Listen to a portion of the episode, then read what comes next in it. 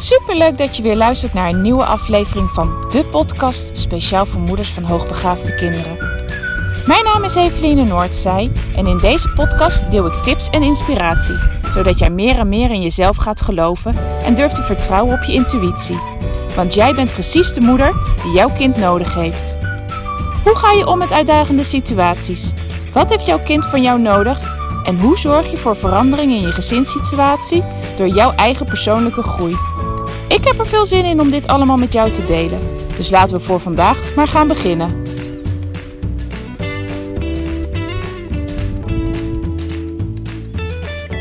Ha, lieve luisteraar, leuk dat je er weer bent. Goedemorgen, goedemiddag, goedenavond, wanneer je dan ook maar luistert. Gisteren heb ik gewerkt en eigenlijk had ik heel veel administratie te doen, verslag te schrijven.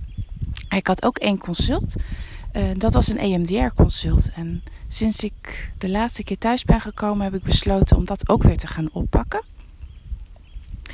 En uh, gisteren was de eerste keer dat ik daadwerkelijk uh, het, uh, ja, dat noem je het E M D R-protocol moest gaan uitvoeren. En dat betekent dus met oogbewegingen, met geluidjes en met tikken op de benen, dat we proberen bij die persoon een trauma te verwerken. En omdat ik dat al een tijd geleden was dat ik dat voor het laatst had gedaan, vond ik het eigenlijk wel weer heel spannend om te beginnen. En um, de dagen daarvoor had ik echt zoiets van, nee, ik ga hier niet mee door. Hè. Deze uh, cliënten help ik nog met E M D R, maar ik stop ermee, want ik vind het denk ik eigenlijk helemaal niet zo leuk. En eigenlijk, heel eerlijk gezegd, was dat gewoon een uh, sabotage. Een zelfsabotage, want ik vind het echt wel heel leuk om te doen. En ik vind het ook heel belangrijk om dat stuk van mijn werk ook weer op te pakken. Omdat er heel veel uh, kinderen, maar ook volwassenen, ouders, gewoon lopen met een trauma die hen beperkt in hun ontwikkeling. En door eigenlijk een hele simpele techniek, die E M D R-techniek, kan er zoveel opgelost worden. En kan er zo'n impact gemaakt worden op het leven van die, deze persoon. Ja, dat, dat is gewoon prachtig dat ik op die manier er een bijdrage aan kan leveren. Maar die zelfsabotage komt gewoon eigenlijk voort uit angst. Van ja, kan ik het nog wel? En doe ik het wel goed? En le- vooral dat laatste wat ik nu je ga vertellen. Levert het het wel op wat de klant van mij verwacht? En dat, die over, ja, even die, die gedachtegangen van mezelf, die maakte dat ik dacht van, ja weet je, ik denk dat ik er beter mee kan stoppen. Nou, en ik ben heel blij dat ik deze uh, cliënt nu eenmaal had. En dat ik dan ook wel zo iemand ben die zegt van, ja weet je, we gaan gewoon door. Want eenmaal uh, A gezegd is uh, ook uh, het gewoon gaan doen. En dat ik weer heb ervaren van, weet je, dit kan ik gewoon en dit, dit doe ik gewoon. En het werkt. En dat het werkte ook. Binnen half uur tot drie kwartier ervaarde ze gewoon dat haar trauma uh, wegvloeide. Dat het beeld wat ze ervan had en de gevoelens daarbij, dat dat niet meer scherp was. Dat dat ja, vooral het gevoel ook afnam en dat het niet meer zo heftig was. Dus echt weer een supermooi resultaat. En En ik dacht van, weet je, dit heeft te maken gehad weer, die gedachten en het, de, de uitspraak ook naar mijn man van, ik stop hier weer mee, dit is niet wat ik leuk vind. Dat was gewoon zelfsabotage. Dat was alleen maar omdat ik angst had. Angst voor dat ik het niet zou kunnen. En die angstgevoelens, die herken ik heel erg. Hè. Die heb ik eigenlijk bij alles wat ik in de afgelopen jaren heb gedaan, uh, heb ik die ervaren. Uh, jaren geleden ben ik uh, alleen naar Malta geweest voor een uh, Engelse cursus. Omdat ik heel graag naar de zon op vakantie wilde in de zomervakantie. Volgens mij studeerde ik nog. Of ik was, ja, ik, ik studeerde nog. En Uh, Er wilde niemand met mij mee op vakantie. Tenminste, mijn vriendinnen hadden allemaal plannen. Of met, een, uh, rela- met uh, hun partner. Of uh, met andere vriendinnen. Maar die wens was zo sterk dat ik gewoon op vakantie wilde. Dat ik uh, een Engelse talenreis heb geboekt. En ik heb echt wel in die tijd, voorafgaand aan dat het vliegtuig vertrok, gedacht van nee, ik ga gewoon annuleren. Dit ga ik niet doen. Weet je, moet ik... Nou, eigenlijk gewoon, ik kan daar heel veel over vertellen, maar eigenlijk kwam het erop neer dat ik gewoon angst had. En zo ook toen ik uh, alleen nog een stuk ging reizen in Ierland. Nadat ik met mijn vader en mijn broer een, een week was uh, wezen rondreizen met de auto, besloten zij, tenminste dat was al van tevoren besloten, om uh, weer terug te gaan. Uh, maar ik wilde meer van het land zien. En naarmate die dag dat zij terug zouden vliegen dichter en dichterbij kwam, heb ik echt wel gedacht, zou ik niet gewoon mijn ticket omboeken? Ja, het is toch veel gezelliger om samen te gaan reizen. En ik ben zo blij ook dat ik dat weer heb doorgezet en dat ik weer door mijn angst ben gegaan. En zo zijn er natuurlijk tal van, van keuzes geweest de afgelopen jaren. Hè? Met name ook met de kinderen richting uh, het veranderen van scholen. Hoe makkelijk was het niet geweest om gewoon me te laten leiden door mijn angst.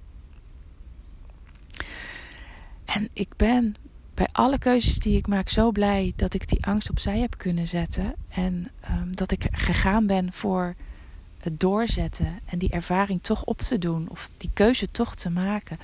Omdat het mij zoveel verder heeft gebracht dan me, als ik me door mijn angst had laten leiden. En waarom ik je dit verhaal vertel is omdat ik als kind dit ook al had. Ik liet mij leiden door mijn angsten. Alleen ik pakte dan niet door. Ik durfde dan niet. En één mooi voorbeeld is dat ik vroeger um, tennislessen heb gevolgd. Dat waren van die lessen die je dan voor een uh, laag bedrag mocht doen om te kijken welke sport je leuk zou vinden. Um, hier bij ons in de regio heet dat Sjors Sportief. Misschien bij jou ook wel. Het bestaat nog steeds dat je op, ja, met een aantal uh, lessen dat je kennis kan gaan maken met een sport. En volgens mij geldt dat ook voor muzieklessen. En uh, een heleboel uh, kanten kan je tegenwoordig op. Maar ik deed vroeger dus een aantal uh, lessen tennis uh, volgen. En ik vond dat heel leuk. En toen mocht ik van mijn ouders binnen die tennisschool ook nog een keer een apart uh, lessenreeks doen. Van een les of tien. Om te kijken of ik het echt zo leuk vond. En ik vond het echt leuk. En ik wilde er eigenlijk heel graag mee doorgaan. Maar mijn ouders zeiden, en he, achteraf denk ik, ja, meer dan terecht. Ja, die tennisschool, dat is gewoon echt heel duur. Je, bepaalt elke keer, be, je betaalt elke keer voor een les of tien of misschien vijftien. En dan houdt het weer op. Maar er is ook hier bij ons in, de, in, de, in Zoetermeer, waar ik toen woonde, een t, uh, tennisvereniging. Waarom ga je daar niet kijken en sluit je je daar niet bij aan? En als kind was dat voor mij zo'n grote stap en zo, ja, het riep zoveel angst op. Want dan moest ik nieuwe mensen leren kennen en ik moest mensen gaan zoeken om mee te gaan tennissen. En nou ja, dat, dat kon ik eigenlijk niet aan. Dus ik zei van nee, weet je, tegen mijn ouders, ik hoef niet zo nodig meer te tennissen. Ik ga wel wat anders doen. En op dat moment hebben mijn ouders gedacht van oké, okay, nou, hè, ze, de, de voorkeur ligt toch liever bij een andere sport. Dus dan laten we het hierbij. En dat hebben ze met alle liefde gedaan om mij niet te pushen. En dat, ik snap die gedachtegang ook heel goed. Maar nou ja, nu nog steeds. Hè, we zijn inmiddels uh, dertig jaar verder. Misschien nog wel langer zelfs. Denk ik met regelmaat nog terug aan... Um, aan hoe mijn ouders toen gereageerd hebben op mij. En dit is absoluut uh, niet omdat ik mijn ouders dat kwalijk neem hoor. Maar het is best wel vaak door mijn gedachten gegaan. Omdat toen ik mijn man leerde kennen, hij ook tenniste. En hij kon echt wel heel goed tennis. Dat ik heel vaak heb gedacht, wat als ik toen had doorgezet. Dan had ik misschien makkelijker met hem een balletje kunnen slaan. Of met hem in het team kunnen zitten. Dus vandaar dat ik daar nog met regelmaat aan terugdenk. En hij tennist inmiddels ook niet meer. En ik heb het hier uh, in, uh, in de plek waar wij nu wonen nog wel eens opgepakt. Um, maar vanaf het moment dat wij kinderen kregen, kreeg ik dat gewoon niet meer uh, gecombineerd. En had ik er ook niet zo heel veel plezier meer in. Dus heb ik besloten om, uh, om ook iets anders te gaan doen. Bootje, kom maar. Kom maar, ga maar. Zit. Bo, zit. Goed zo.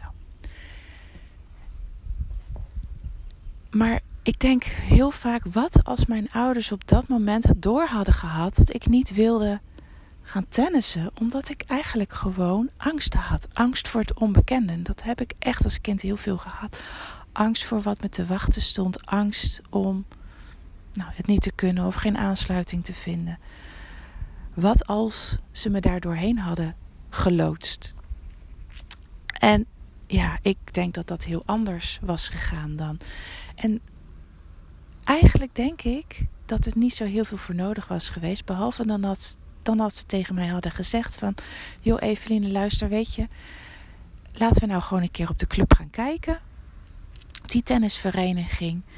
Hè, wij blijven gewoon bij je. We gaan gewoon kijken hoe dat daar gaat. Wij weten dat ook niet precies. En uh, als je nadat je daar bent geweest... en we meer weten hoe dat, uh, hè, hoe dat in zijn in zijn werk gaat... nog steeds denkt van nou laten we het dat... Hè, dat is toch niet helemaal voor mij, laat ik dat maar niet doen. Dan is dat prima en dan gaan we op zoek naar iets anders. Maar dat even bij de hand nemen... ik denk dat dat heel waardevol was geweest. En dat ik dan als kind ook al had geleerd om door mijn angsten heen te gaan. En want dat heb ik echt niet geleerd als kind zijnde. Ik uh, heb dat echt pas opgepakt op het moment dat ja, wij eigenlijk erachter kwamen dat onze kinderen mogelijk hoogbegaafd was. En ik het boek, um, goh, hoe heet dat nou ook alweer, van Carol Dweck... Um, De weg naar een succesvol leven, volgens mij heet het zo, uh, heb gelezen. Dat ik dacht, oh, maar dit is wat ik doe. Ik heb continu de overtuiging dat ik iets niet kan. Of dat, ik, hè, dat het moeilijk is of lastig is. En dan doe ik het maar niet. Maar wat als ik daar doorheen kan breken? En als kind had ik daar eigenlijk, denk ik, mijn ouders bij nodig gehad. En dat is wel iets wat ik voor mijn eigen kinderen wel anders doe. Want ook zij hebben bij hun eigen angsten. En ik, um, op het moment dat ik dat kan signaleren bij ze, um, dan neem ik ze daadwerkelijk wel bij de hand. Eigenlijk geef ik ze dan wat ik zelf als kind nodig had gehad. Hey, en nogmaals, mijn ouders hebben dat echt vanuit liefde gedaan. En dus nou ja, geen aanval op hen. Weet je, je doet als ouder wat je doet met de kennis die je op dat moment hebt. En... Um, Ik had daar toevallig vorige week ook met mijn ouders nog een gesprek over. Niet over dit onderwerp hoor, maar met mijn moeder. Van ja, ik denk dat, je, dat elke generatie weer een stapje verder komt. Zij heeft het al anders gedaan dan haar ouders. En ik doe het weer anders dan mijn ouders. En niet op alle vlakken, maar op een deel van de vlakken wel. En um, dat ontwikkelt zich, want je... je hebt steeds meer kennis. En mijn moeder zegt wel eens tegen mij... oh, met alles wat ik nu weet... en ook wat ik zie dat jouw zus en jij doen met de kinderen... had ik het misschien ook anders moeten doen. Maar zij deed het vanuit heel veel liefde op dat moment... met de kennis die ze had... en met de bagage die ze op dat moment had. En uh, dat is prima geweest. En daar kunnen we ook niks meer aan veranderen. Ik kan ook wel zeggen dat het niet prima is geweest... maar het is gewoon wat het is geweest. Uh, en zo kijk ik ook naar mezelf... De kennis die ik had toen de kinderen jong waren... is heel anders dan de kennis die ik nu heb. En ik heb toen met alle liefde die ik in mij had... het op die manier gedaan. En ja, als je me nu vraagt met alle kennis die ik heb... had ik het toen heel graag anders willen doen. Maar het, die kennis had ik niet. Dus het is wat het is. En het was gewoon prima. Uh, het heeft wel gemaakt... dat ik het toen op die manier heb gedaan... dat ik me verder ben gaan ontwikkelen. Weet je wel, uh, misschien met de kennis die ik nu heb... als ik het toen op een andere manier had gedaan... Was ik, had ik mezelf niet de afgelopen jaren zo ver ontwikkeld. Je weet niet hoe het gegaan was... maar het is nou eenmaal gewoon zoals het is geweest. Maar je kan wel nieuwe kennis en uh, vaardigheden opdoen. En um, door het lezen van dat boek van Carol Dweck... Uh, ben ik het voor mezelf heel erg anders gaan doen. Ik ben mezelf gaan uitdagen en ik ben door mijn angsten heen gegaan. En het maakt ook dat ik dat een heel belangrijk punt ben gaan vinden in de opvoeding van de kinderen. Dus op het moment dat zij zeggen van nee, heb ik niet zo'n zin in. Ja, dan gaat er bij mij gewoon een belletje rinkelen. En denk ik van oké, okay, is dat zo? Heb je er echt geen zin in? En pak ik ze gewoon ook echt bij de hand. Of ik, ik, ik bespreek, bespreek het ook met ze. Hè? Is dit echt omdat je het niet wil? Of omdat je het gewoon heel spannend vindt? En nou, inmiddels kunnen ze best wel redelijk goed aangeven... wanneer ze echt iets spannend vinden... en wanneer ze het echt niet leuk vinden. En zoals mijn dochter ook regelmatig zegt... nou, ik heb het geprobeerd, maar het past gewoon echt niet bij me. Ik vind het gewoon echt niet leuk. Nou ja, dat is natuurlijk ook gewoon wat mag... Ik probeer ook wel eens iets en dan merk ik gewoon vanzelf of mijn hart er wel of niet bij ligt. En um, dat wil niet altijd zeggen dat ik ergens iets niet aan durf te gaan. En dat is de andere kant van het verhaal. Het is niet altijd angst. En zeker niet als je het geprobeerd hebt. Weet je, sommige dingen liggen mij gewoon niet. Ik wil heel graag leren haken. Uh, maar mijn prioriteit ligt er gewoon niet. En dat is niet alleen maar omdat ik het af en toe echt heel moeilijk vind. En mijn dochter het stukken beter kan dan ik. Uh, maar ik krijg er ook niet zo'n heel voldaan gevoel bij. Als dat ik bij andere dingen die ik doe. Um, maar je kind bij de hand nemen. Op het moment dat je merkt dat de angst hem of haar belemmert. Is denk ik een heel waardevol uh, iets om te, om te doen. En um, dan kan je altijd nog met je kind in overleg. Of bij, bij je kind navragen. Van ja, we hebben dit nu gedaan. Ik heb je nu bij de hand genomen. En um, ja, wat vind je er nu eigenlijk van? En een uh, relatief recent uh, voorbeeld uh, bij mezelf is toen wij uh, uh, onze zoon uh, op voetbal deden. Hij had al in het verleden gevoetbald, maar hij moest naar een nieuw team. Uh, toen wij vorig jaar uit Zweden terugkwamen, omdat ik he, rondom de coronatijd ook niet zo goed wist van goh, kunnen wij nu, nu momenteel makkelijk naar het buitenland of niet? En ik heel graag wilde dat de kinderen toch ook sociale contacten hadden naast alle... Um, ja, naast... Het reizen, hè, zijn ze natuurlijk altijd wel met z'n vieren. Het is niet dat ze geen sociale contacten hebben, maar dat wat vastere sociale contacten en contacten die echt alleen voor hen zijn. Dus uh, hij wilde heel graag voetballen, dat is echt zijn passie. Dus dat wist ik ook. En dat maakt het natuurlijk al een stuk makkelijker om de daadwerkelijke stap wel te nemen. Uh, maar hij vond het heel spannend. En um, ik ben met hem meegegaan en letterlijk bij de hand genomen. En we kwamen daar en die trainer was heel aardig, maar hij durfde niet mee te doen. En de eerste keer heb ik gezegd, ja, maar ja prima jongen, dat hoeft dan ook niet. Ga nou maar eens gewoon kijken, een beetje kijken hoe ze het hier doen. Wie, hè, wie de jongens zijn met wie jij gaat, uh, gaat uh, samen voetballen. En de meisjes trouwens ook, want hij heeft ook meisjes in zijn team. En uh, hij heeft de hele tijd langs de kant gestaan en echt niet alleen kijkend. Hij ging uh, zelf wel voetballen met een bal. En ik heb dat de eerste keer prima gevonden, maar de tweede keer wilde hij dat ook. En ik wist bij hem, als ik hem niet eventjes door dat punt heen haal, dan staan wij hier over vijf voetbaltrainingen nog aan de kant. En hij is met het balletje bezig, maar hij doet niet mee met het team. Dus ik heb, en dan ben ik op dat soort momenten echt even streng, omdat ik weet dat het kind dat nodig heeft. Gezegd van oké, okay, of je gaat nu meedoen, of we gaan nu naar huis. En ik neem jou niet meer mee naar de voetbal en dan stoppen wij hier. En omdat ik wist dat zijn verlangen om te gaan voetballen groter was dan zijn angst, durfde ik dat ook te doen. En hij zei, maar ik wil heel graag voetballen. En ik zei, dan ga je dus nu meedoen. Hup, weg bij mij vandaan. Meedoen met het team. Pak een bal. En ik heb hem letterlijk op het veld gezet. En... Um, Ik heb gezegd van ik ga nu naar huis. Want ik wist ook als ik niet wegga. Komt hij elke keer bij mij terug. En um, ik kom jou straks weer ophalen. En wat hij toen deed. Is dat hij mee is gaan doen. Ik ben echt naar huis gegaan. En ik, ben hem, ik heb hem gewoon gedwongen door dat moeilijke punt heen te gaan. Maar dat heeft er wel voor gezorgd. Dat hij à la minuut. Als een blad aan een boom is omgedraaid. En dat hij is gaan voetballen. En uh, de momenten dat wij in Nederland zijn en hij mee kan doen. Ja, is hij ontzettend gelukkig dat hij kan voetballen. Dus het door, door dat moeilijke punt heen helpen. Ja, dat, heeft, dat levert heel veel op. En namelijk ook... Uh, leert hij ervan dat ook al vind je het eng, dat als je het gaat doen, dat het vanzelf minder eng wordt. En daar heb ik het nog wel eens met hem over. Als hij dan iets weer spannend vindt of eng vindt, dat ik zeg, weet je nog, toen jij ging voetballen? Dus ik pak er ook heel vaak op terug. Um, dus het is, ja, het is een heel belangrijk moment voor hem geweest. En heb jij dus een kind wat heel angstig is... En waar je herkent van, hé, hey, die, die doet dingen niet vanuit angst. En dan moet je het wel echt goed weten. Is het vanuit angst of echt omdat het de interesse niet heeft? En daar zal je misschien in het begin best wel eens een keer achteraf bij denken van... oeh, ik dacht echt dat het de angst was... maar blijkbaar is het, ligt de interesse daar echt niet.